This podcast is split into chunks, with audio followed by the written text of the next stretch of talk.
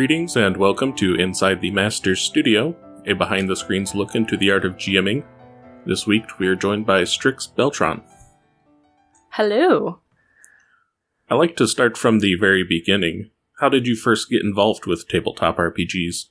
How did I get involved with tabletop? Um, I got involved with tabletop kind of backwards. I started with um, play by post online in the very early days of the internet when that's all you could really accomplish anyway, and did narrative collaborative storytelling with other other folks on the internet, and we did you know fantasy and sci-fi games, and so. Um, it was not too terrible of a stretch to go. Well, I bet I can do this in real life um, with my with my fleshy friends. Um, let's give this a shot, and that's kind of how it started. Do you remember the first character you played? Uh, tabletop At all? at all? Yes, I do remember the first character I played. Um, the first character I played was online. Her name was Shar, and oh, this is so embarrassing. It was on Neopets. Do you remember Neopets? Yes, I do. so back in the day, Neopets had two things really going for it. Um, when you're like, you know, twelve, um, guilds and then role playing message boards. And so people would form into these little guilds, and then they would go to the message boards and they would roleplay whatever world they had elected to sign on to. So I had joined a guild called Elemental Controllers, and it was all about humans or fantasy esque type people who could control the elements. Um, this is way before Avatar was everything, but I was a wind elementalist. And funny story, the leader of that guild, her name was Erica. We ended up becoming friends as adults. Like she lives really far away and we don't talk that very often, but we still like know and talk to each other, you know, more than a decade later. So, fun stuff. And how about your first tabletop character? Um, my first tabletop character was a little bit of a rougher deal. I think I've told this story before in other venues, but my first tabletop experience, to be honest, almost turned me off tabletop entirely forever. um, it was really not positive. I played with a bunch of guys, and I was the only woman, girl, at the time. And I was, I believe, maybe, it's getting hard to remember, but the only person of color. Um, and so I didn't know anything about D&D's rules. I was not, you know, deep into the errata. I just knew like elves and thieves and magic and stuff. And this is what I normally do online, so I bet it will be fun. Um, well, what happened was I got pigeonholed into playing a drow because I have brown skin, and I was playing a thief. Only I wasn't really playing because the very first thing that happened is that my character was knocked out, robbed of all of her belongings, stuck in a cell with no way for me, actually, as the person playing the character, to get out, having to be rescued by the rest of the party. Um, so that happened. and then I finally got out and I was like, all right, I can join the group and start role playing now. And I swear to God, 15 minutes later, Damoon, it happened again. in the same game. So I came away with that very nonplussed and very confused. And I was young enough that I didn't know how to say no to those things or to say that it wasn't right. And it was very alienating. It was only because I really loved storytelling that I, I moved beyond that and, and tried again. Were the other players and the GM in the same age range? they were a little bit older than me in general, but they were my friends. Like these are people that I had known for at least a couple years, which I think was a part of the reason why I was so kind of gobstopped and and unable to respond in the moment when it was happening because I did not get what was what was up. Did you eventually have to fight a literal gatekeeper in the game? Um, well, I don't think I ever played another session of D&D with them. they were my friends, but we decided to do other things together. But, you know, in my life as both a game designer and a gaming ap- academic and a player, I've I've fought many actual gatekeepers who have told me to their face that I couldn't play in the game or I didn't know what I was doing or I wasn't allowed to do a thing. Now as an adult, I kind of scoff of those things, you know, I'm very self-possessed and that doesn't threaten me anymore, but uh, it still happens, you know, fairly regularly. With the boom in role playing games that seems to have happened in the past few years, do you think there is a best way for new people to approach role playing? to avoid situations like yours? So I don't think the onus is on new people because new people don't know any better. The onus is actually on the community and the people who run these games and invite new people to play to make sure that these folks have good experiences and want to stay a part of the community. We're all nerds. Uh, we all grew up feeling some sort of alienation, and so we should understand that very well. For some reason, parts of the community like to double down on that instead of really opening up. You know, I was the most picked on, so now I'm going to be the top of the hierarchy is not really the most healthy way to think about it. There, there are lots of ways to make communities open and inviting to folks. The biggest core of that is empathy and trying to understand people who are not like you, but who still want to participate in the same cool thing that you are participating in. So after that rough start as a player, when did mm-hmm. you decide to make the transition to GM? So it was something more that I fell into rather than I was woke up one day and I was like, man, I think it's time for me to take control of the reins. What actually happened was when I was about 18, I went to a con and I played in a con LARP of Legends of the Five Rings, um, which is an Asian fantasy based property that has a, a CCG and a tabletop game and a LARP. And I played the LARP and it was, um, it was mind blowing. You know, it was uh, a lot like Model UN, which what I had been doing in high school at that time, only cooler because there was magic and shit. So I was very sucked in to the world of Legend of the Five Rings like immediately. It was very huge gravitational pull. And the con game that I had been at was actually an intro game to establish a running campaign in that city as part of a greater network in the region. And so they were looking for people to lead out of that game. so I was young and I was enthusiastic and intelligent and I did good LARPing. It wasn't, you know, terrible. And it did not hurt that like I was also attractive at the time as an 18 year old girl. And they're like, you, you should be part of our team. And I was like thrilled. So I ended up doing narrative design for an L5R LARP for for years and then actually taking over and running that network myself because I was very motivated uh, at the time by story and by you know all this uh, complex puppet mastery that happens when you're writing a narrative for hundreds of people. And that's really where I got my, my chops initially is in uh, DMing. So now I look at tabletop and I just kind of go, you know, that's, that's not hard at all. Try, try doing, um, DMing for, you know, hundred people at a live event. It's, it's nothing. in a LARP setting where the boundary between player and character can seem even thinner than usual. Did you ever have problems with people mixing the two worlds? Oh, yes, absolutely. In the LARP that I ran, I had an NPC who was basically the bad guy and the governor of the city that people were eventually supposed to overtake and win against. Um, and this character was like super scary super nasty, wore a mask all the time, hunched, hissed, like the whole shebang. And so if new players came like right as game started and they hadn't met me before the game, when the game was over, they would actually still be afraid of me and they wouldn't want to talk to me. And I realized that this was a huge problem because that's that was not who I was, and this was clearly a case of very strong bleed, uncontrolled and unacknowledged bleed, so that's not good.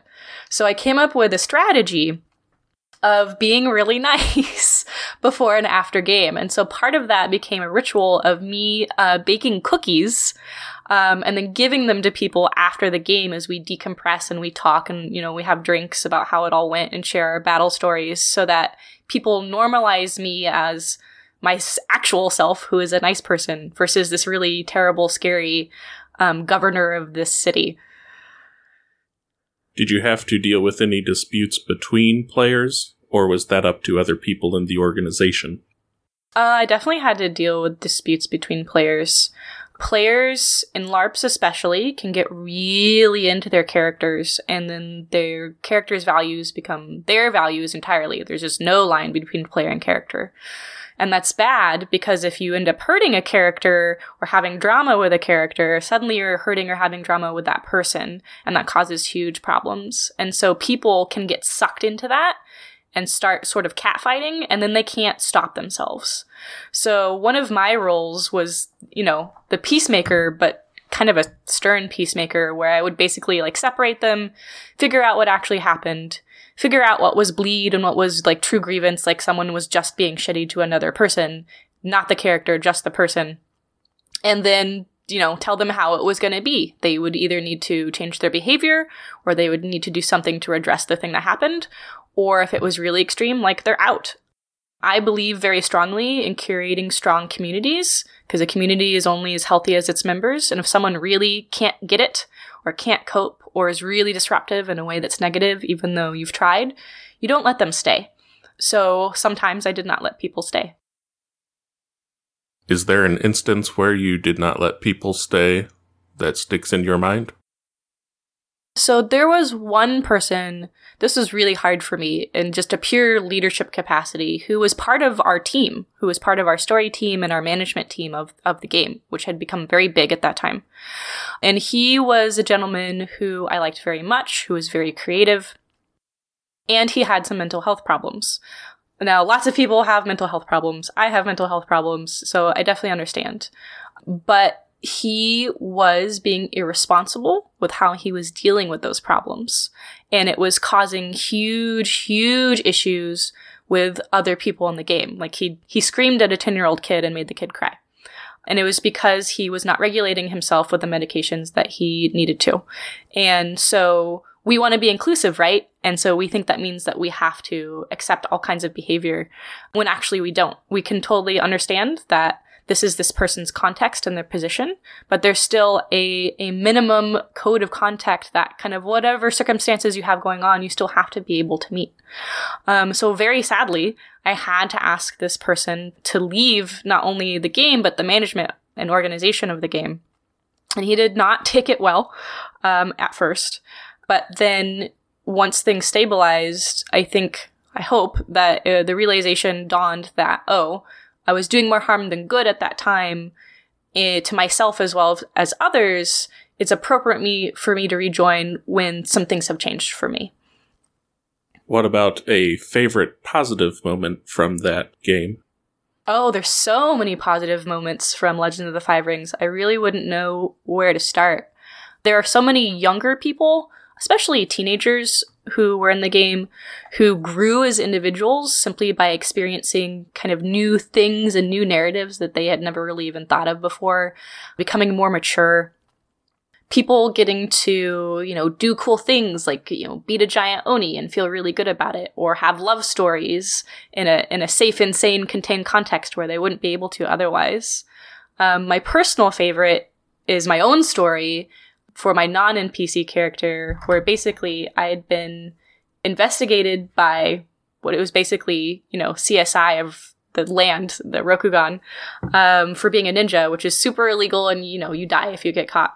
Except for the investigator and the ninja fell in love, and then they had to decide if it was more important to maintain their identities as investigator and ninja, or if it was more important to love each other. And so there's this big, grand, dramatic moment where, you know, there's a katana flashing in the air and you're gonna stab him or you're gonna hug him. And it was great. I loved it.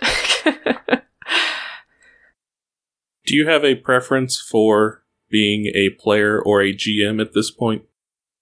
Oh, that's hard to say. I personally enjoy the challenge of playing NPCs in particular in LARPs. Um, and that's because NPCs have directives and those directives are actually to serve other players, to give other players the chance to be awesome, um, to manipulate them into situations where they get to shine. I think that's harder than just being a regular player and, and waving your sword around and killing things. It's more complex. And the payoff is, you know, a little bit altruistic. So I find that to be really fun. But sometimes I enjoy just being a player, and other times I don't want to play at all. I just want a GM. So I think it depends largely on mood now. Going back to the people that had been in a situation where they felt bullied and in turn took it as permission to bully others. Mm-hmm. Why do you think there is such a stigma in the gaming community when it comes to LARP? Oh, well, I think we'll have to zoom out a little bit when we say gaming community. Um, so the gaming community is at this point international, and there are many countries where LARP is cool. The Nordic countries in particular, way down with LARP. They're about 10 years ahead of us in terms of academic study of LARP. People go for fun on the weekends. It's totally a thing. I think what happened in the US is a couple of things in combination. Um, one was the satanic panic of the 80s, where all sort of role playing was you know, demonized as literal Satanism, which is of course ridiculous, but two, it, it damaged the reputation of the uh, of the creative field that this was. And, you know, two, when you're acting something out with your body, you're not going to get it right all the time. It might look awkward sometimes as you're figuring out your authenticity, as any, you know, professional actor will tell you. That takes time and talent and skill to sort of build up. Now, you don't have to be a skilled LARPer to LARP and enjoy LARPing and be fine with it, but there are different skill levels. And so I think what the media likes to focus on are folks who look awkward because that's that's easy to pick apart. And that's not fair right? But the media is unfair. And so especially in regards to boffer larps which is the ones where people hit each other with foam swords i think it's just from the outside really easy to make fun of because the liminal space within the game, the reality within it that you've set up, that you're sharing with your minds, is very different from you know, the telltales and the ephemera that you can only observe from the outside. So when you're an outsider looking in at LARP, you're not actually getting the whole picture. You're only getting, you know, one or two layers of the reality that is actually many, many layers that all of those people are sharing. It's quite magical. Okay, this is kind of a difficult question, but okay. you are an expert. Uh oh. What is the disconnect or the line between inspiration and appropriation? Ooh, the appropriation question. And I ask because I've had different GMs say that they really liked a particular bit of mythology or story, but they did not feel right including it in their story because it felt like appropriation. So that's kind of sad because I think that that's not appropriation. So I guess I should start with what I think appropriation is. And this is, you know, personal. I'm not speaking for all people. But appropriation is all about context. The context of what you are taking and when you are taking it and who are you taking it from, right? Because that's what we're talking about. We're talking about taking or borrowing cultural signifiers from other cultures that are not our own. So the important thing to think about is power. So, if you are a powerful, dominant majority culture and you are taking something from a minority culture and they are can't stop you, it's unwilling, you're taking it against their will, and it's something important to them, then that is appropriation and that is bad. So, an example of this would be, um, for instance, Native American headdresses, feathers those feathers are earned by warriors. They have huge spiritual significance. It's not just something you wear on your head because it's fun. Well, in the US, especially, we've seen um, Halloween costumes and, you know, you know Burning Man costumes where people get basically a war bonnet, that's what these are called, and put it on and go, yeah, look at me, isn't this cool? Which is horrifying if you think about those implications because the folks you're taking it from have no control over you doing that and it hurts them. It makes them feel terrible. That's appropriation in my book. Something like, oh man, I think Chinese fans are really beautiful and I want to incorporate Chinese fans into my LARP character's look right? Because even though I personally, the player, am not Asian, I'm thinking about adding some Asian influences into my character. I think that's perfectly fine. I think cultural sharing happens on a large scale. It can happen in good ways and it can happen in bad ways, but you can't actually stop it. And so sharing from a culture that has equal status and power as you, you know, you're not really stealing something that they can't take back. But also, I think mixing ideas through cultures is actually very important. Now, you can go back and forth and say, well, minority cultures especially need to protect their culture identity from erosion, which is absolutely true because they're constantly being eroded on all sides. Erosion of language, erosion of clothing, erosion of spiritual beliefs, and they deserve to have those things stay intact. But also, you know, the world is a complex mix of a lot of things, and no no culture is static ever. Um, it's just not possible unless that culture is dead. It's complex. Not everyone is going to get the right answer every time, even someone who's good at it or quote an expert like me. But I think that there is room to borrow, but it should never be room to appropriate, as long as you understand what the difference is. I don't know. What do you think, Damoon? Uh, well, being the uh, not very interesting white cis het vanilla guy, Mm-hmm.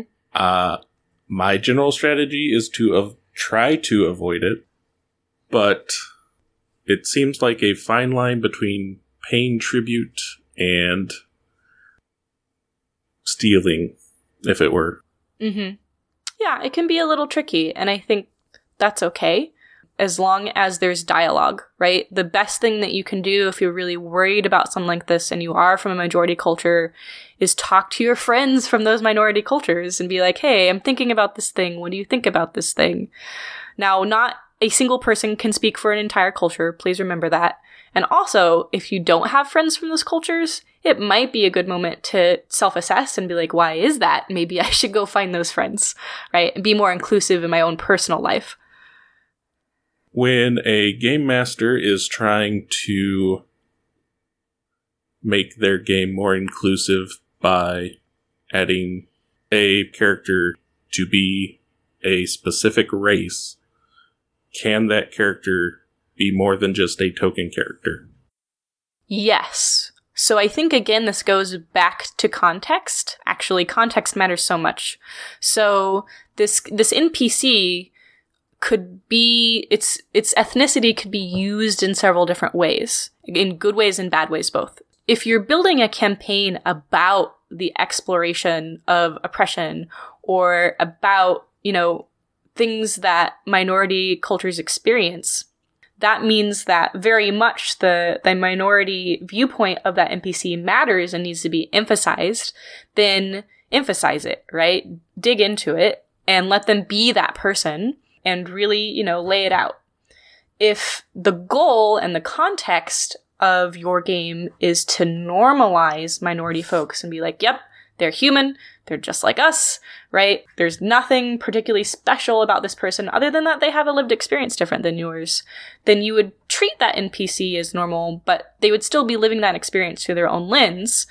But you'd just be more, I guess, nonchalant about it. You'd be like, yeah, we this is this is the reality we're not going to blink an eyelash at it whereas if you're if you're telling that story because that's the, the direction you want to take the content then you have to give it a little more focus um, does that make sense as an answer I think so. Again, this is one of those things where if I introduced a new character and somebody asked, why did you make them blank?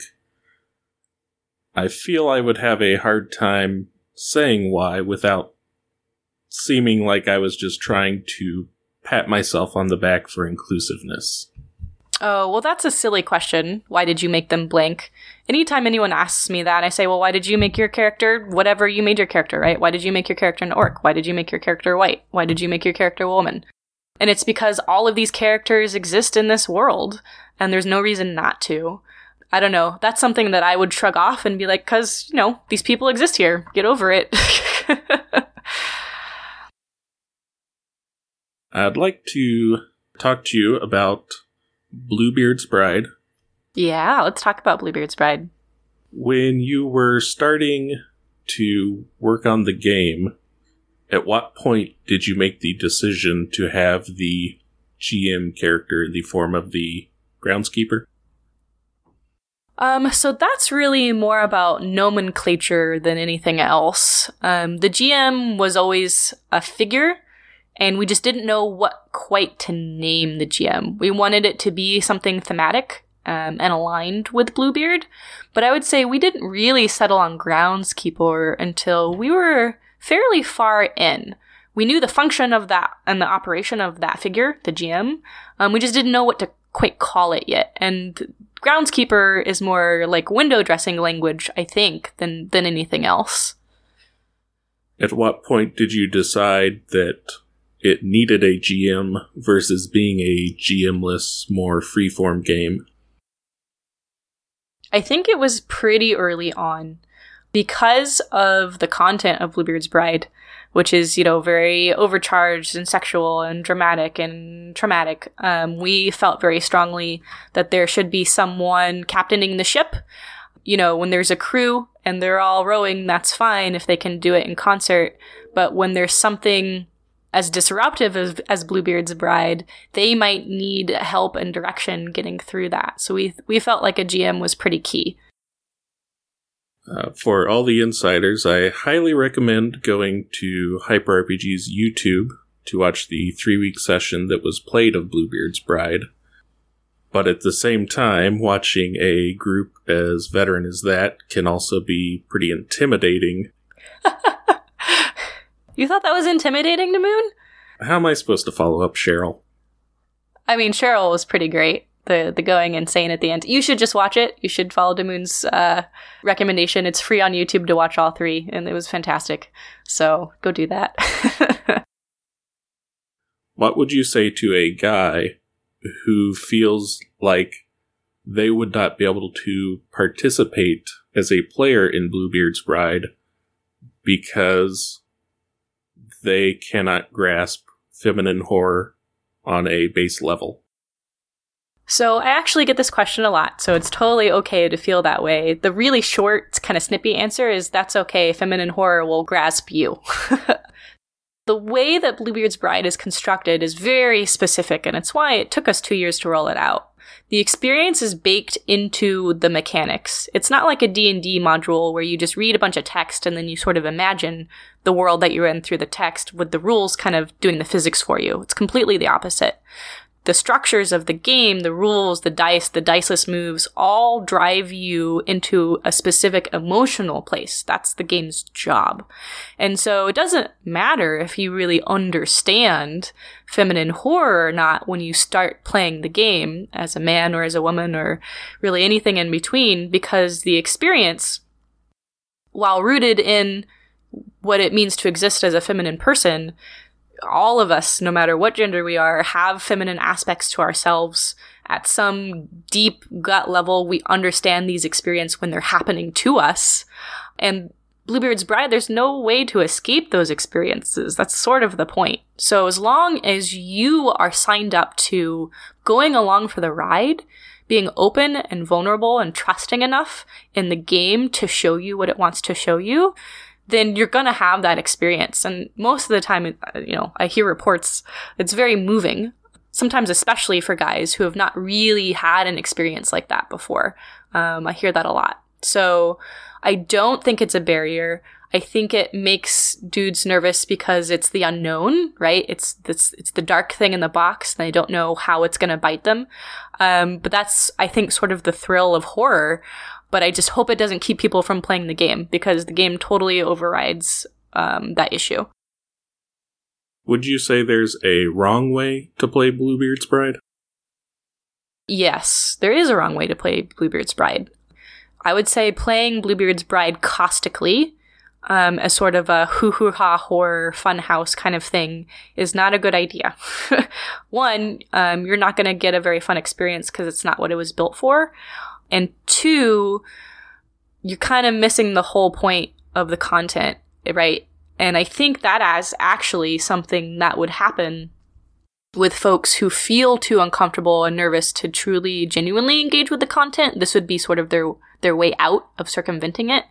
Um, and so that's what we don't want. We don't want people to circumvent the game by sort of trying to play another game loosely like it based off of what they can do to stretch the rules. The game is purposely uncomfortable, and if you're feeling uncomfortable, you're playing the game the right way. But obviously, some people will resist this, and they might try to kind of turn it into a haunted house game or, or make it like a jump scare game, and it's not. I mean, sure, there can be jump scares and they're great, but that's not what's at the core of what makes it scary. In the games of it you've played or reports of games that you've received from players, do you have a favorite moment that has stood out to you? Oh, that's hard. There's been there's been a few. Let me think for a moment. or a moment where you thought, now these people are playing the game? So yeah, I'll, okay, I'll share um, actually a really early playtest that we did. So I was running the game for a group of all men.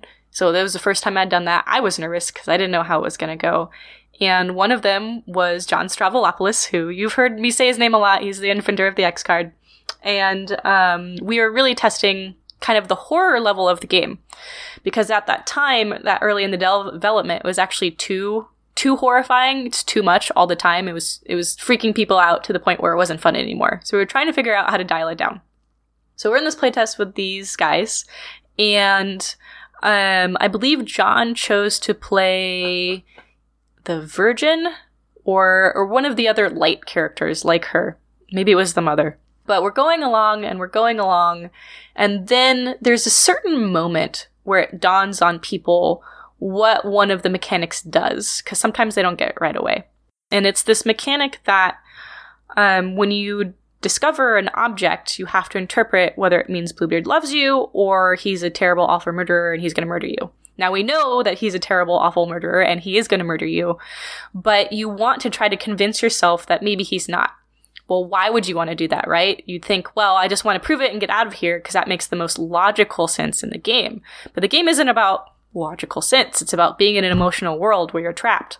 So if you take one of these tokens that prove Bluebeard's a bad guy, you get hurt. You take basically HP point hits. Um, and you can only take so many hits. You have five hit points and then you're dead.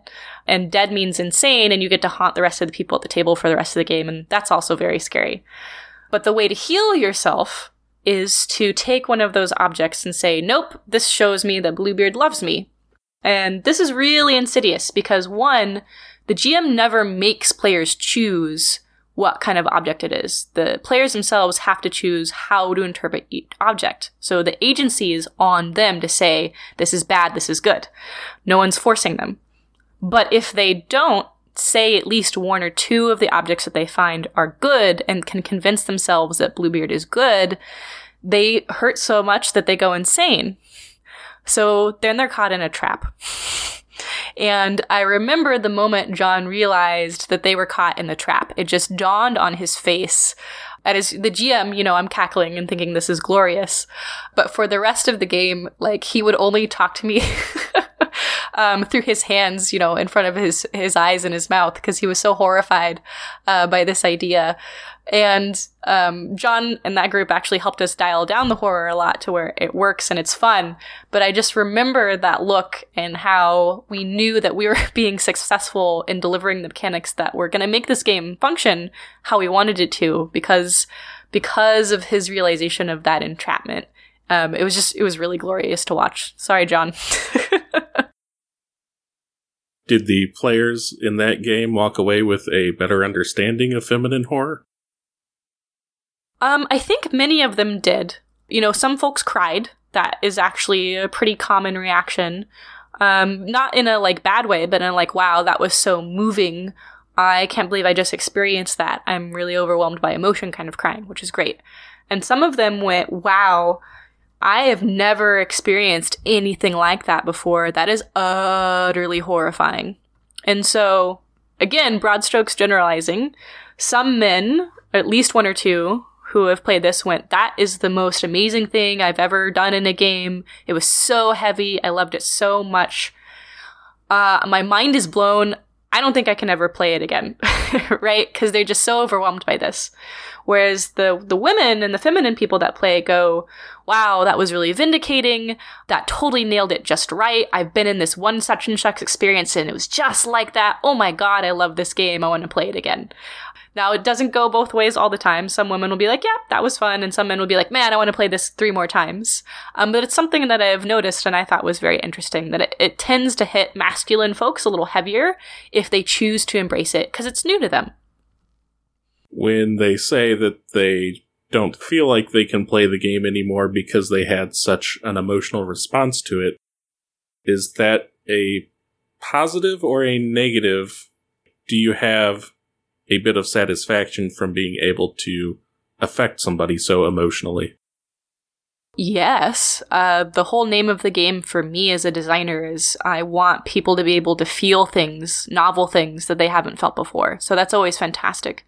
It does make me a little sad to think that they might not come back and experience the game in a different way. But if they got what they needed out of it and they know that and they know they don't need to come back, I am perfectly happy with that. And do you have any particular tips for GMs who have just picked it up and are getting ready to run their first game? Yeah, so um, it depends on how much bandwidth you have, because I can tell you a lot of things to do. Um, one of them would to be to uh, read The Bloody Chamber, which is what uh, a huge heavy influence for me for making this game. It's a short short story novella um, uh, from the Bluebeard tradition. I would say watching movies like Crimson Peak is a really good idea. Rosemary's Baby is perfect. Definitely get familiar with what feminine horror is. Um, as a GM, you do need to know that. In our source book, we actually break down a whole bunch of feminine horror into categories and then things that you can do with those categories with the concrete examples to really help out and drive those things. And then also as a GM, it is your responsibility to assess the sort of level of depth that is appropriate for your group. So, like a group of 18 year olds can play this game, and they can play it different, very differently from like a group of 40 year olds. Um, the content goes as deep as you can or want to go, but there is such a thing as not appropriately deep for a group. So, um, keeping that in mind means you have to have good communication and you may want to talk to your players beforehand being like hey this is a sexy really horrifying interesting carnal game. What level do you want to be at for this? And then maintaining that level throughout the game is really important. There's the x card which you can use to help navigate that and there's other tools as well which we talk about in the book. If you could run a game of bluebeard's bride in any location in the world where would you want to host it? Oh, well, I'm going to give you a really dramatic answer. So, uh, if, you know, all bars were off, I would want to host it on the top of one of the Aztec sacrificial pyramids, um, either in Mexico or, or farther down in Central America. I think that would be pretty scary and rad. The Kickstarter was an amazing success have you had any difficulties or anxieties with meeting all the expectations of the Kickstarter? Um, not the Kickstarter itself in particular. Um, we signed with a publisher, Magpie Games, and it's basically their job to take care of the Kickstarter. So that is a huge relief. Um, but I definitely have anxieties about, you know, what happens next for me as a designer. I've written for a lot of games and a lot of different genres video games, tabletop games, narrative design for LARPs, all of that. Um, but this was the first game that was my creation, my game, not someone else's game that I was working on. And for it to have done so well, relatively speaking, in the tabletop world, I feel a little bit of pressure um, about what happens next. Like, do I do I create another game? What kind of game do I create? What if it's not as successful as Bluebeard's Bride? What if I want to go do something else? Like, actually, I'm just kind of chilling for right now. I am working on a couple of other projects, a Twine project, for instance, um, which I'm excited about. But I don't really like have any plans for my next, you know, giant tabletop opus. I think if I'm inspired and, you know, something comes to me that makes sense and I'm really passionate about, then it will happen but I'm not suddenly going to, you know, start my own production line that churns out a, a tabletop per year or something like that. Do you have a particular favorite among the stretch goal settings that were unlocked for Bluebeard's Bride? Hmm, that's hard to say. I think maybe the jail. I think so. Are you currently playing or GMing any games? So, right now, I am playing in a game of Exalted with a bunch of folks you probably know Tyler and Stephanie and Lauren um, and Claudia um, and um, a few other folks, Cheryl. And it's been pretty fun. I'm in a point in my own gaming trajectory where uh, rules are kind of bothersome. I just kind of want to get it down to the role playing. And Exalted is very I don't know if you've seen the tome that is the third edition, but it's, you know, he, you could murder someone with it. So uh, I'm pretty sure I annoy Tyler, but I, I read as little of the rules as possible and then just try to roleplay everything, which is not how everyone else at the table does it. You know, there's various styles. Lauren's very, very into the errata and spells and all that stuff, and it's great. So I'm doing that right now. And then there's a, a, game eternally trying to start of Night Witches, Jason Morningstar's uh, game about World War II Soviet bomber pilot women, which is awesome. That I'm trying to get worked out with some of my friends. That's been in the works forever at this point. Uh, and then, you know, I play a lot of um, video games. A lot of video games. Can you go into detail about your exalted character? Oh, yes, I can. Um, so my exalted character, her name is Sophia, and she is a kind of a mad scientist inventor. So she actually has no combat skills. Like she can maybe punch someone, but if there's guns or anything really significant happening, she'll just die. Um, and I did that on purpose because I wanted to experiment with what it was like not being a badass, right? What can you do if you can't fight? So I hack things and I build things and I commune with elementals. I'm a solar. And I try to think strategically while everyone else is kind of running around trying to kill dreadlords.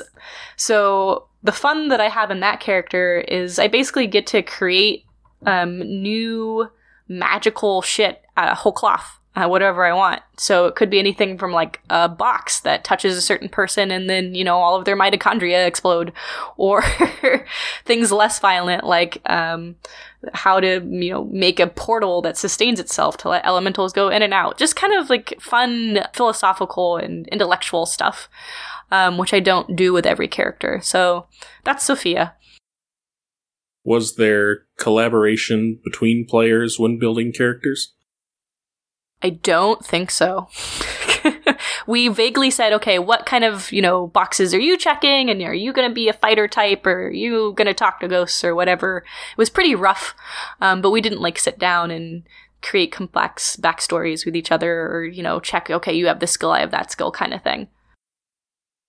So when you showed up and said punching is for other people, were people taken aback? Not really. I think they thought I didn't really mean it. like, I would still be able to be proficient in doing some things combat wise, but then I was just not. and we quickly figured it out.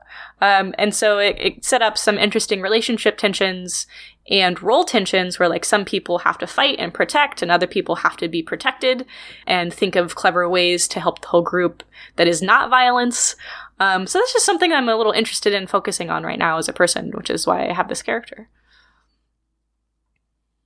When you're imagining games, would you rather create a world or would you rather play in one you've already created?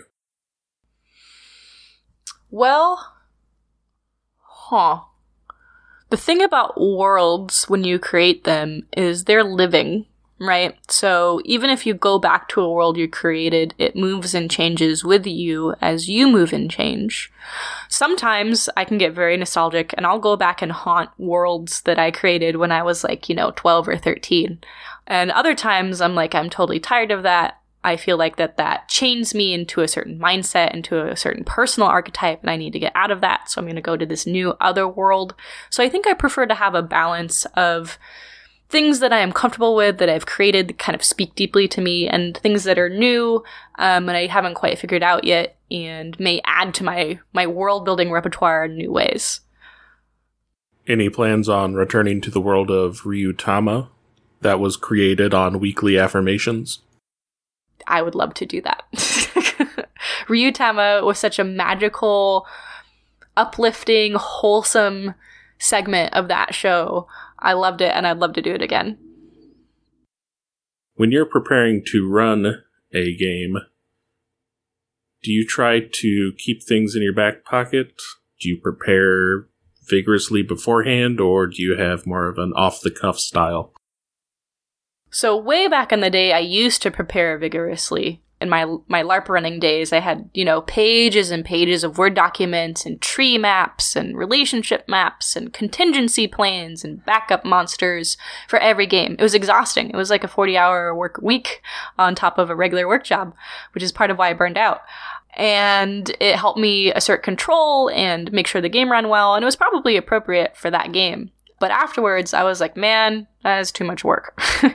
so now, what I like to do before a game, depending on the type of game it is, if it's a story or freeform game in particular, they're my favorite kind, I will think of maybe one or two catchy hooks that I can throw out if I need to, if things are going slow or I need to make things interesting. But most of the time, I just read the room. I read who's in the room, how they're feeling, what they want to play, kind of what the message or content of the game is supposed to be, and so how we get there. And then I just kind of do it. So sort of this organic, semi-conscious thing where you're you're in the moment. It's kind of like you know improv acting essentially, where you've got your basic tools and you just need to know when to apply them at the right time. And I I prefer this. It's easier to sustain over time GMing that way for me now. Has there been any particularly helpful tool that you've come across in the past that helped you tell the story you wanted to tell? As a GM, I don't really have a prerogative to tell a specific story. And I actually think that's fairly dangerous because it ends up corralling players and their characters inorganically towards a conclusion that they may not have sought out themselves. So when I am GMing, a story, and there's definitely a narrative, right? My job is not to drive the narrative. My job is to trick or cajole or drag or whatever I need to do to the characters to get them to decide what their story is and where it's going. Um, and sometimes that means getting out of their way, just sitting back and just, you know, having a, a light touch on the reins and making sure they stay on track. And other times it's really challenging them, asking them to be vulnerable, asking them to open up and tell me what they're really wanting to do and why they're wanting to do it and to think about why they they are feeling those things and trusting me and trusting the other players to get to that place. That's sort of my secret GM ninja skill is to create environments of of trust um, so that people can really feel comfortable going to places where they want to go but maybe they didn't know how to navigate there before with their characters or with their stories. That's what i'm really after when i sit down to tell a story as a gm is to see what it what unfolds for other people and how i can empower that. If you were to recommend one of the episodes of weekly affirmations to somebody to get them interested in role playing, which episode would you recommend they watch? Oh, that's really hard. There's so, I mean, there's so many good ones. That's what I loved about weekly affirmations is we never had a bad show. they all went really well. Um, so, oh gosh. They went well even when you ended up in a dark tunnel to one. Yes. Um, so Monster Heart stands out for a couple of reasons. Monster Hearts is a tabletop game, so if you think freeform is really freaky, it's easier to do. It's very well distributed and well known, so it's easy to get. And it's really fun to play. And it's very, very well designed. Avery is one of the best designers of our generation, if not the best, in terms of narrative and story gaming mechanics. She's a genius. And so Monster Hearts is a really solidly designed game, and it would be a great place to start. And watching Monster Hearts is fun too. So um, that might be what I would recommend. Selfishly, I would say also watch Bluebeard's Bride. Um, but horror is not for everyone, I understand. And so, the, you know, that's only for people that think that they would be interested in that. Have you had a chance to follow up on Monster Hearts 2? Um, I think I backed that Kickstarter. It was a big deal when Avery dropped Monster Hearts 2. Everyone's really excited. I have not gotten a chance to play it yet, but if the opportunity arises, it would be a great second installment to the Monster Hearts game to play Monster Hearts again, but with Monster Hearts 2. Just saying. Except 2 is spelled T O O. Yes. so, indulge me. What was your favorite weekly affirmations episode or series of episodes? Okay, Ryutama is one of the top.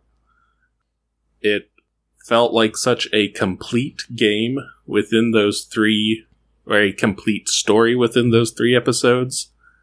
Like it had a great beginning, a great middle, and a great end wrapped up in a nice bow tie. It was also a nice, fairly low stakes game.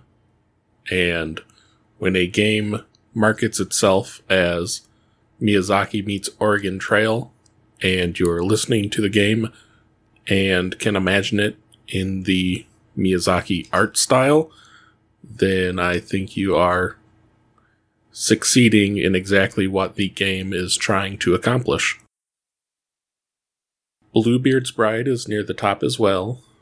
It's such good character work and collaborative story building and collaborative emotion building, I would say, that even my wife, who doesn't normally watch role playing or actual plays, got invested in the story and wanted to play it, which is a big step.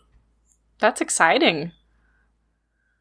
One I would also put up there, but that was very difficult for me to watch and I had to take several running starts at would be Our Radios Are Dying. Oh, yes. Yes. I love Our Radios Are Dying. I'm not emotionally mature enough to deal with game feels. so, yeah, I, I think I started the broadcast about three or four different times before I was able to actually sit through the whole thing. Oh, really? I didn't know that. I have trouble watching people emote in general. Like, even on the, well, what used to be more lighthearted shows like Death from Above. Mm-hmm. It can be easier for me to listen to than to watch. Yeah, that makes sense. It can get a little overwhelming. Yeah. Oh man, our radios are dying was so great. I mean, because it's such a simple game. It's two people sitting in chairs for an hour, and you're thinking, well, okay, how exciting can this be? And then, as you said, man, it is high impact stuff. That's what I love about Freeform. I still have trouble. I have not actually finished the Party of One podcast yet. Oh, that one's rough. Just, just so you are aware. Um, yeah, it was good, but it was rough. Okay, thank you for indulging my questions. I appreciate it. We're going to start wrapping up, but before we do, I'm going to ask you some questions from the Pivot questionnaire pioneered by Bernard Pivot. Okay, have at it. What is your favorite word? My favorite word is the word liminal, or possibly numinous. Oh, it's tied between liminal and numinous. For mouthfeel? M- mouthfeel. Like it just feels good to say? Oh, no, the meaning. I'm definitely a meaning person. Um, liminality and, and numinosity are two things that are very important to me as a person and as a mythologist and as a gamer, actually. What is your least favorite word? My least favorite word. Hmm. Let me think about that. Starts with a T and ends with a rump. That's almost cheating. Um, no, no, it's probably something like. It's not really coming to mind because I know that there's a word that I just really hate hearing the sound of. I don't like it orally. I can't remember what it is now, though, because I blocked it out of my memory. A hyphenated, well, actually. Ugh. Well, actually's account, they can definitely go die. what turns you on creatively, spiritually, or emotionally? So, all of those are interconnected for me. Creatively, spiritually, and emotionally, I think there's this feeling of complexity and mystery and the unknown that's wrapped into narrative, wrapped into mythology and storytelling, where, you know, as a pantheist, I am a pantheist, we are the universe discovering itself. We are, we are the things bringing consciousness to, to this world. And it is through us that everything knows that it exists, uh, you know. So when we are storytelling, we are we are inventing the universe. We are creating life and it's beautiful and you know, I was I was listening to a documentary I think last night. It was Encounters at the End of the World with uh, Werner Herzog, who is one of my favorite documentarians. But there was someone in the documentary who was mentioning when he fell in love with the world. And I was like, oh, I remember when I fell in love with the world. Um, and it's when I realized that, you know, we are it, that the complexity and the emotion and the things that we feel and the things that we do with and among ourselves is really cool. And the world is really cool. And it has, you know, a lot of terrible things in it and a lot of grief and a lot of sorrow. But it's those things combined with the glorious and the numinous things that make it meaningful. And so anytime I feel that underlying meaning bubbling up from the surface, from the unconscious, or from a story or from a myth, I get very happy because then, you know, I'm still in love with the world. Can you recall the last time you had that feeling? Let me think about that because I kind of have it in little like glimpses all the time. I think it may have been yesterday where I was contemplating my relationships and you know my failures as a person and how I could always be better and how I could treat people better. And you know why does anyone ever put up with me? You know the things that all humans think. Um, and I was sitting on my porch looking at the stars and I was like but wait like everyone else feels that way. Everyone else is trying their best. This is messy and it's complex and there isn't a good or a right answer. You're never going to feel 100% like you're doing it right. Um, no one is. And that's okay. That is the world. And that's how it is. And that is, that's what makes it magic. So, uh, obviously, I was feeling very philosophical yesterday. Thanks, Werner Herzog. Uh, but it's, you know, it's because we are a mess and it's, it can't be cleaned up. It's just how it is. What turns you off? What turns me off? Um, myopia, misogyny, um, egoism, um, things that show that people are just not interested or curious or care about the world around them or the people around them. What is your favorite curse word to hear from your players? I prefer when they just moan inconsolably because they because they're so terrified about what's about to happen that they can't properly vocalize it. it's more of the uh why that I really appreciate. Do you recall the last time you got that reaction? Oh, it was the last time that I ran Bluebeard's Bride. That was over at um, Magfest on the East Coast a few months ago and um, I was about to do something. Well, I should rephrase it. I was about to let a player do something very terrible to themselves, and there was there was the moaning, and I was like, "All right, this is great. This is going exactly how it should." I think the answer to that question is always going to be the last time I ran Bluebeard's Bride. In a probably, probably. what sound or noise do you love? I love thunderstorms. I love thunderstorms. What sound or noise do you hate? I really hate the sound of breaking bones. It's a very distinct sound. Do not like.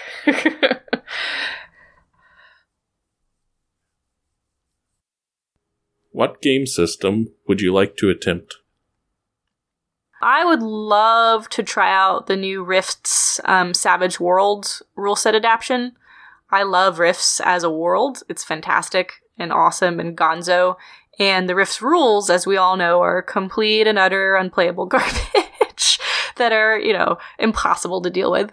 Uh, and so if Savage World has done an adaptation that stays true to the sort of nature of Rifts, but is fun to play and actually works, I, I might be interested in giving that a shot. What game system would you not like to attempt? Oh man, I think almost anything OSR. So OSR's um, old school Renaissance. They're indie games, kind of like story games, only they're much more AD&D esque with like heavy metal elements. You know, they're they're like classic '70s throwbacks, and they're much more based on like meritocracy and rolling and physics and the worlds sound interesting. I just don't think I'd want to deal with those rule sets. When your game concludes, what would you like to hear from your players? I like to hear, wow, that was so moving. I need to think about this. Let's let's talk about what happened. Why am I feeling this emotion? if you could travel back in time to watch one person sneeze, who would it be? Oh, that is a weird question. Gosh, there's so many people. Oh man, this is hard. Why are you asking me hard questions, Moon? Hmm. I feel like I would want to watch a female Egyptian pharaoh sneeze. Because, you know, they had to put their beards on with wax, because all pharaohs have beards, but not all pharaohs were, were men. And I just wonder, you know, how she would deal with sneezing with a wax beard. And also, I just want to really know what an Egyptian female pharaoh looks like in person. So I think that would be my answer today. Is there anywhere the insiders can follow you or read up on your work? Yes, absolutely. So I am very active on Twitter. I'm the Strix, the underscore S T R I X. Um, I also have a website that keeps track of all of my various gaming projects because there are very many of them. Um, and that's strixwerks with an E dot com. So S T R I X W E R K S. Um, I'm around at various conventions. I give panels and lectures. I write papers. Um, I'm on HyperRPG. So I'm around. I'm pretty easy to find, and I'm happy to interact. So say hi. Thanks for joining us in the studio today. Well, thanks so much for having me, Damoon. I know we've been trying to uh, to get this together for a while. I'm really happy that it worked out today. Thanks so much for your time and your very interesting questions. I hope um, you had fun uh, talking to me this last hour. Head over to YouTube to check out the past broadcasts of Weekly Affirmation. In case you haven't gotten tired of hearing me say it, I highly recommend Ryutama and Bluebeard's Bride. While at YouTube, you can also check out the Audio Entropy channel. Lately, Luke has been uploading play sessions of Pizza Party, which we talked about in his episode of Inside the Master Studio. Inside the Master Studio is an Audio Entropy original Head to audioentropy.com to listen to more podcasts like Transmission Radio. Molly, Jules, and Ashley give amateur anecdotal advice from three trans girls. They talk about various parts about being trans, from dealing with societal expectations to hair tips. There's also plenty of goofs to make sure it doesn't get too serious. Audio Entropy also just recently launched The Book of Mudora, a bi weekly exploration of how the Zelda mythology was constructed, game by game, from its simple beginnings to the labyrinth it is today. You can follow this show on Twitter at ITMS underscore podcast, or you can send an email to us inside the master's studio at gmail.com. If you'd like to be a guest on the show, just send a message either way. Stick around after the outro music for a special announcement from friend of the show Jeff Stormer about the Philly Podcast Festival. I've been your host, Moon Rules, and remember, you're a shining, joyful anteater.